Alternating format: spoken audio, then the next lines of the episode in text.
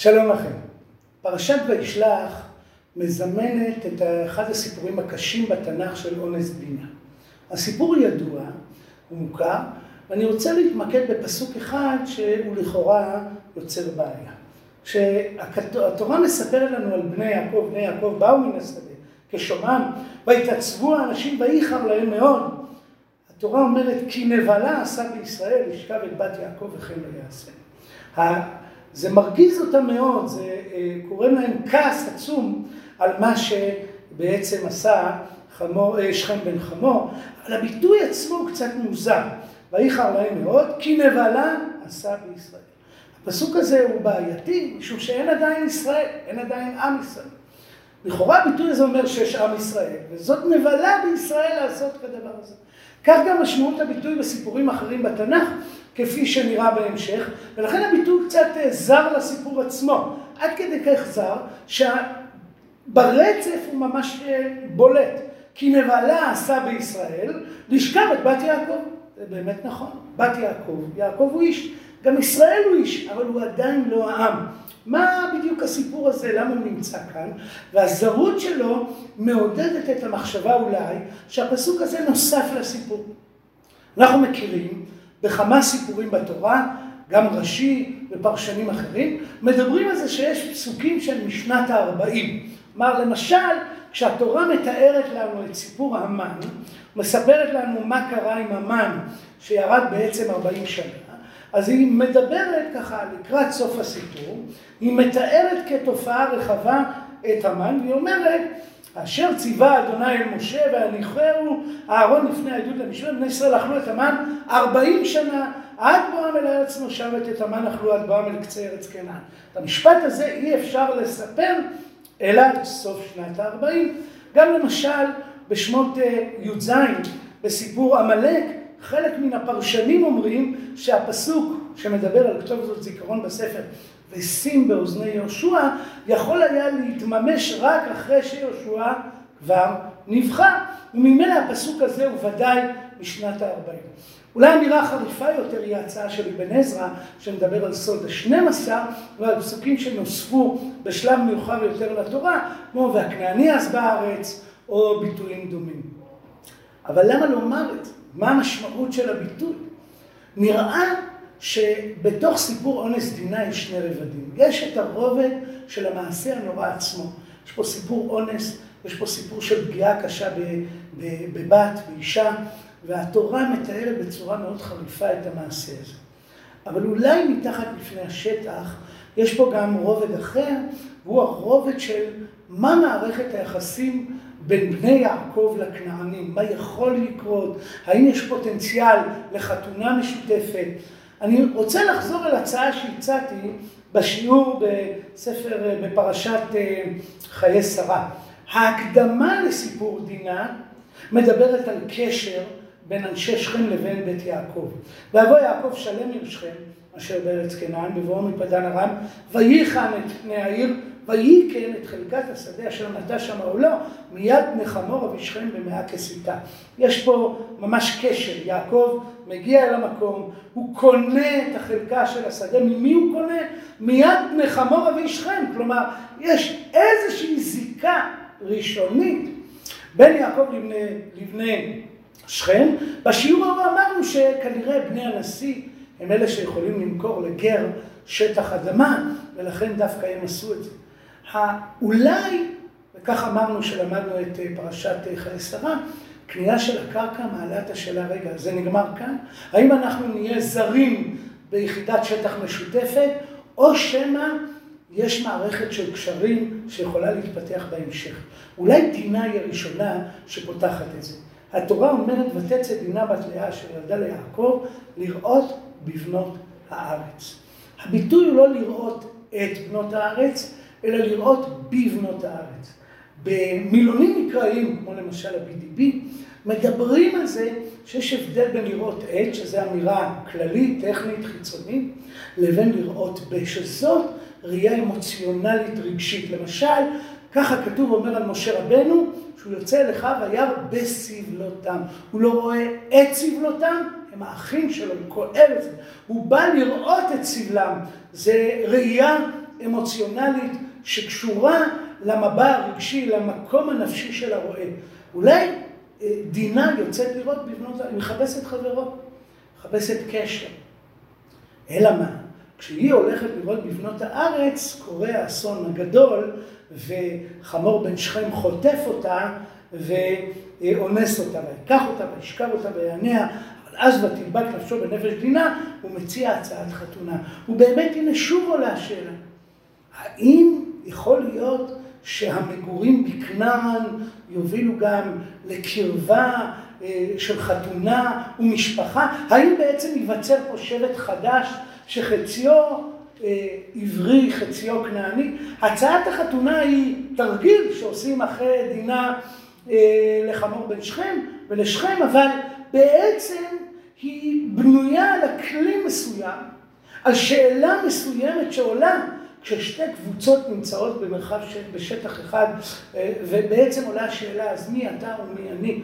וכשרואים את זה, אפשר בקלות גם לראות שהסיום של הפרשה, או הפרשה הצמודה, זה תלוי במחלוקת פרשנים, עוסקת גם בעניין הזה. התורה מספרת לנו, מיד אחרי הטענות החריפות של יעקב כנגד שמעון ולוי ותגובת שמעון ולוי, התורה אומרת כך, ויאמר אלוהים אל יעקב, קום עלה בית אל ושב שם, ועשה שם מזבח לאל הנראה אליך בברכך מפני עשיו אחיך. כלומר, הקדוש ברוך הוא אומר ליעקב, הגיע הזמן לחזור לבית אל. ויאמר יעקב אל בני ביתו ואל כל אשר עמו, הסירו את אלוהי הנכר אשר בתוככם, ויטהרו והחליפו שמלותיכם, ונקומה ונעלה בית אל. פתאום אתה שומע שבבית יעקב היו עדיין רכיבים של אלוהי נכר.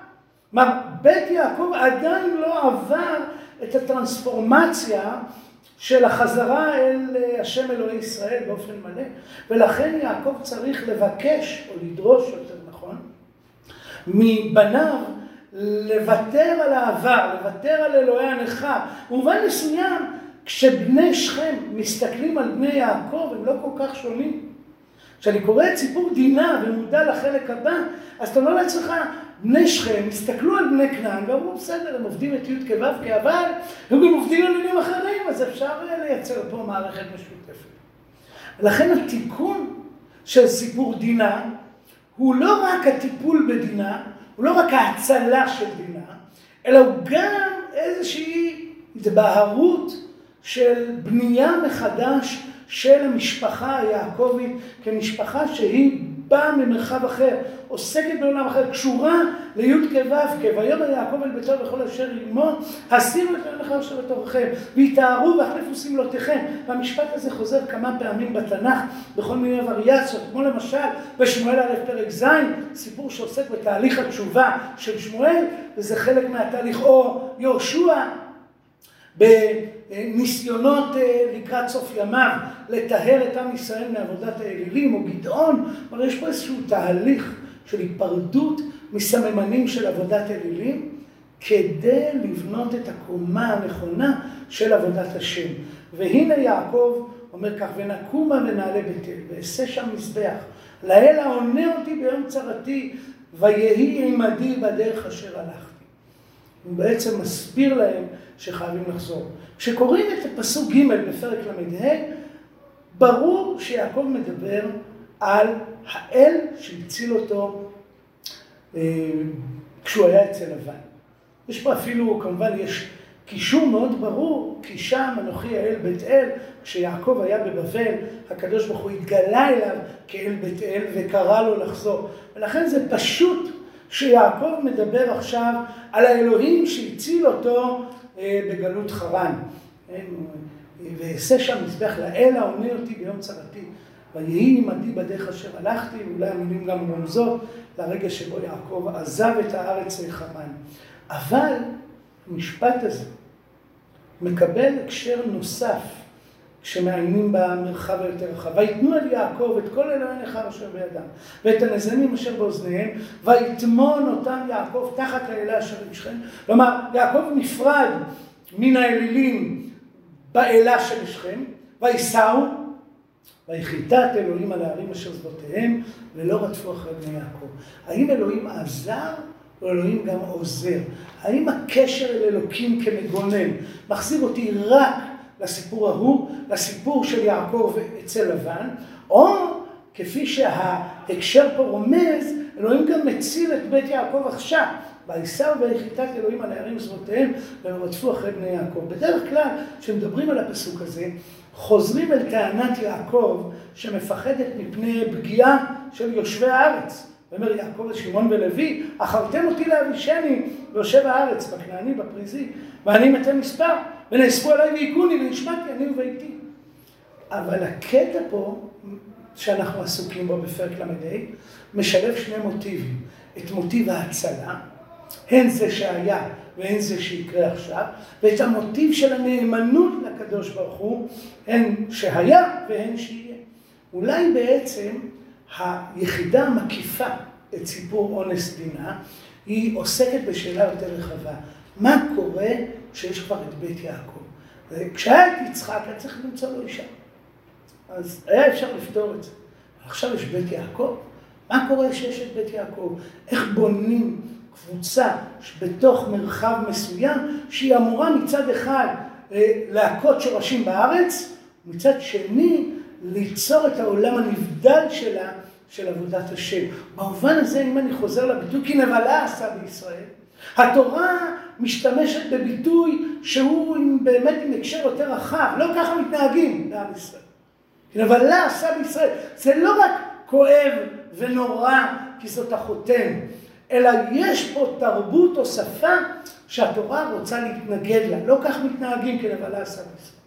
ואם אני רגע פותח את זה יותר רחב, אז אפשר לראות שבספר בראשית, אחד המוטיבים שמגדירים בחירה, הוא השאלה של צניעות ופריצות.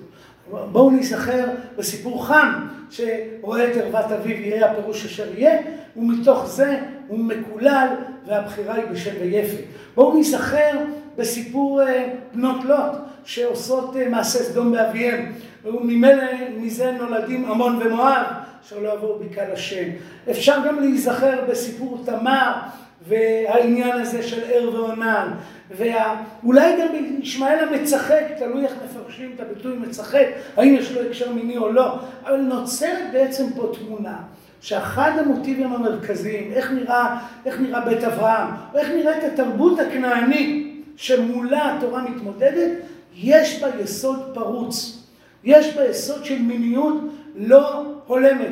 וזה סיפור סדום, שמבקשים לדעת את, את האורחים. אולי במובן הזה נכון כדרכם של כמה פרשנים להציע שבית אברהם מופיע בברית מילה.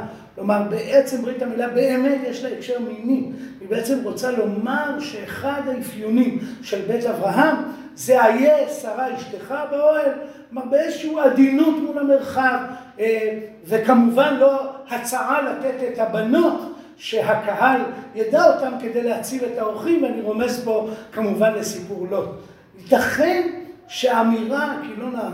כי נבלה נעשתה בישראל בעצם מנסה גם לומר אנחנו נמצאים במרחב תרבותי שאנחנו רוצים לבנות שפה אחרת. אני חושב שהאמירה הזו נכונה דווקא בעולם שבו אנחנו נמצאים, שתרבות המערב שאנחנו כל כך אוהבים בצדק, שיש בה דברים נפלאים, שיש בה רעיונות גדולים, היא גם תרבות שמאיימת ופורצת את מה שצריך להישאר עדין, מה שצריך להישאר אינטימי, מה שצריך להישאר אה, סמוי ופנימי ולא חיצוני וגלוי ופרום. אולי האתגר הזה שספר בראשית מציב לפנינו הוא אתגר רלוונטי בימינו לא פחות מימיו של יעקב בהיותו בכנען.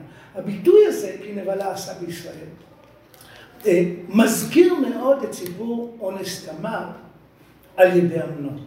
א', שני סיפורי אונס באופן טבעי, מיד אה, אה, העין תופסת את הקשר, המחשבה, שולחת אותנו מסיפור לסיפור. אבל הביטוי ממש נמצא בלשון הסיפור עצמו. שאומרת, אה, מדברת תמר עם אמנון, היא אומרת לו, אל אחי, אל תענני כי לא יעשה כן בישראל.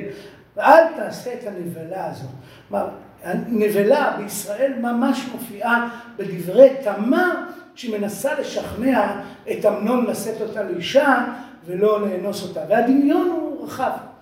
ככל שמעמיקים בסיפור, יש פה בת שהיא מעונה, שמענים אותה, כן?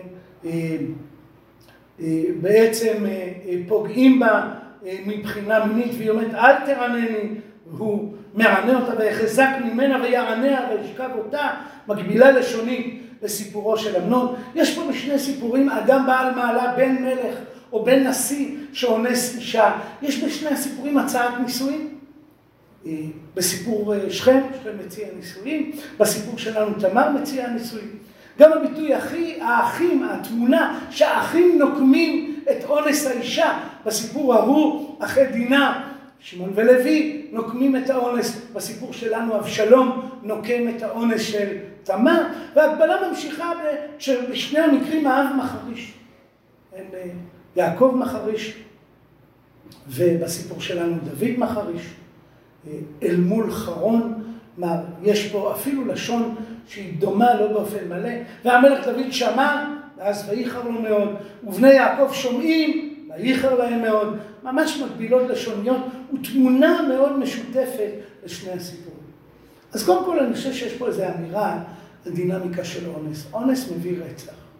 אונס מלכלך את המרחב. אונס הוא פגיעה, קודם כל באישה, אבל במרחב כולו, משום שנוצר פה פצע קשה שיוצר הסלמה. יש פה איזו אמירה על דינמיקה של פשע. אבל אולי ההקבלה הזאת היא מעצימה את חטאו של אמנון לעומת חטאו של חמור. כן? בשני הסיפורים יש הצעת חתונה. אבל בסיפור של אה, חמור בן שכם, הצעת חתונה באה מצידם.